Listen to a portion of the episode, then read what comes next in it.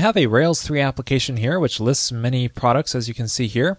And I also have a search field that I can type any search term into and it'll find any product that includes that term in the name of the product. Now let me show you how this works.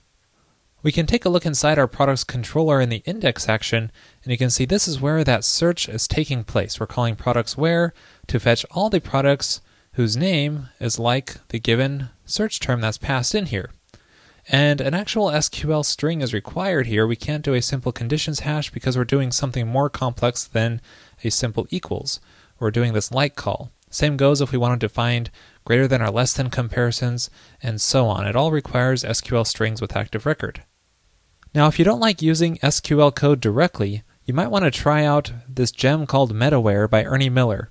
It allows you to call methods on symbols to perform complex find conditions such as this code example here, we can call title matches hello, and created at is greater than three days ago, and that results in this SQL here, such as it uses title like for the matches call. And this will allow us to get by with only using hash conditions instead of actual SQL code. This approach is similar to how Data Mapper and Mongoid work, so it's nice to have this as an option in Active Record as well. Let's try it out. The first step is to go to the gem file in your Rails application and call gem metawhere, and then run the bundle command to get it installed. And then inside our products controller here, we can change this bit of SQL so that it says name matches that given string. And this has the exact same behavior that we had before, so you could just type in a search term and it works to filter out the products. That example was somewhat trivial, so let me show you some more examples here in the console. So we can do, for example, a product where price is less than $5, and that'll show us a couple products there that match that criteria. You can also perform OR conditions using by supplying multiple hashes using a pipe symbol like this. So we have prices less than $5 or our name matches video. Let's give this a try. And that'll show us both video products and products that are less than $5. There are also some things you can do inside the order clause, such as um, ordering by the release date and by descending order. So you can say pass in the descending method call there, and that'll show us the most recently released products first. There's also an alternative syntax you can use for find conditions, but you have to enable it first. You can enable it by calling metawhere.operator overload.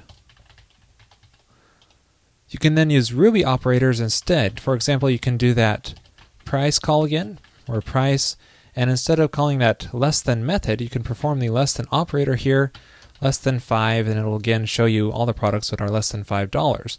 So that's a little bit more of a convenient way to perform the same query find conditions. Now there's a lot more you can do with the MetaWhere gem, so I encourage you to check out the documentation here for more examples. I'll link to it in the show notes. But while we're here in this episode, I want to show you another gem by the same author called Meta Search. Now, this gem adds a convenient way to perform searches on a model through a form. For example, in the controller, you can call article search and then pass it a variety of user parameters that are submitted through the form, and then just fetch all the records which match that given search query. And here's what a form might look like, and notice that the name of the fields in that form define the search functionality, such as title contains, that will automatically search the title for words that are contained in that given text field. So let's give this a try by replacing our product search form right here with metasearch. First, you need to add metasearch to your gem file, so we'll just add it here. Just add metasearch, you'll want to run the bundle command to get it installed. And then in our controller index action, we can replace this with what we would do with metasearch. So we just call product.search and then pass it the search parameters. And then we can fetch all the products using search.all. Now this is actually going to fetch them using an SQL query right here. Now if you want to perform additional searches on it, you can call relation here. And that way you can call additional where clauses because it'll return a scope. Otherwise, you can also call uh, paginate and that'll perform will pagination if you want. But in this case, just all will work for us. And inside of our index template, we need to update our search form, which is right here, to use what metasearch suggests. So in this case, we use a form for call with our search object. And For our submit button, let's rename it to search. And then we want to have a field here called name contains because we want to check if our product's name uh, includes our given text that's inside the search form here. And this search form won't quite look the same, but it will do uh, what we need.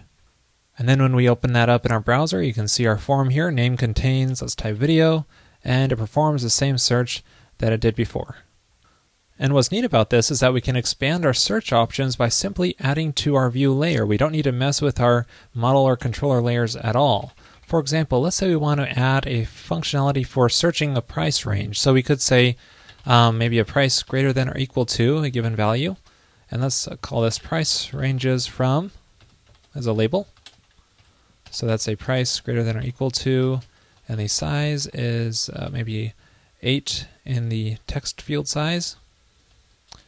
And then we'll call this 2, and less than or equal to. So that way we'll have two text fields here for searching a range uh, of prices.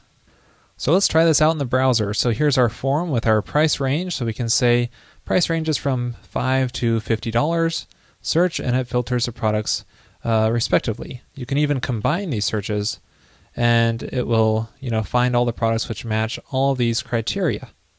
So the key is really in the name that you give the text field to determine how the search will be performed. There's a lot more options that you can pass here, so check out the documentation for details. Another feature that Metasearch provides is the ability to sort by a given column. So in this case, we can add a sort by section here, where we have links for sorting by different columns. And there's a helper method called sort link that uh, Metasearch provides, and you pass in the search object along with the column name that you want to sort by, such as name. We can do price and released at time. And let's give this a try. So now when we go to our products list, you can see there's sort by links here that we can just click them to sort by that given column, and you can see we can sort by either ascending or descending order just by clicking it again. There we go.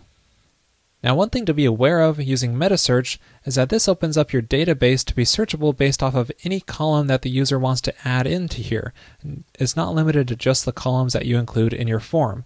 This also uses uh, associations as well. So if there you have associated records with important critical information that you want to keep private, uh, be aware of that when using Metasearch.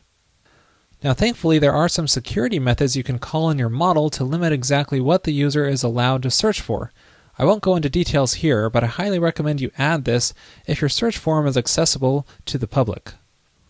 Well, that's it for our brief look at the MetaWhere and MetaSearch gems. If it looks like something you would like to use, I encourage you to give it a try.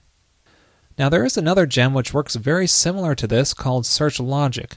And as far as I know, Search Logic does not work with Rails 3. So if you like the behavior of Search Logic, uh, definitely check out MetaWhere and MetaSearch if you're using Rails 3.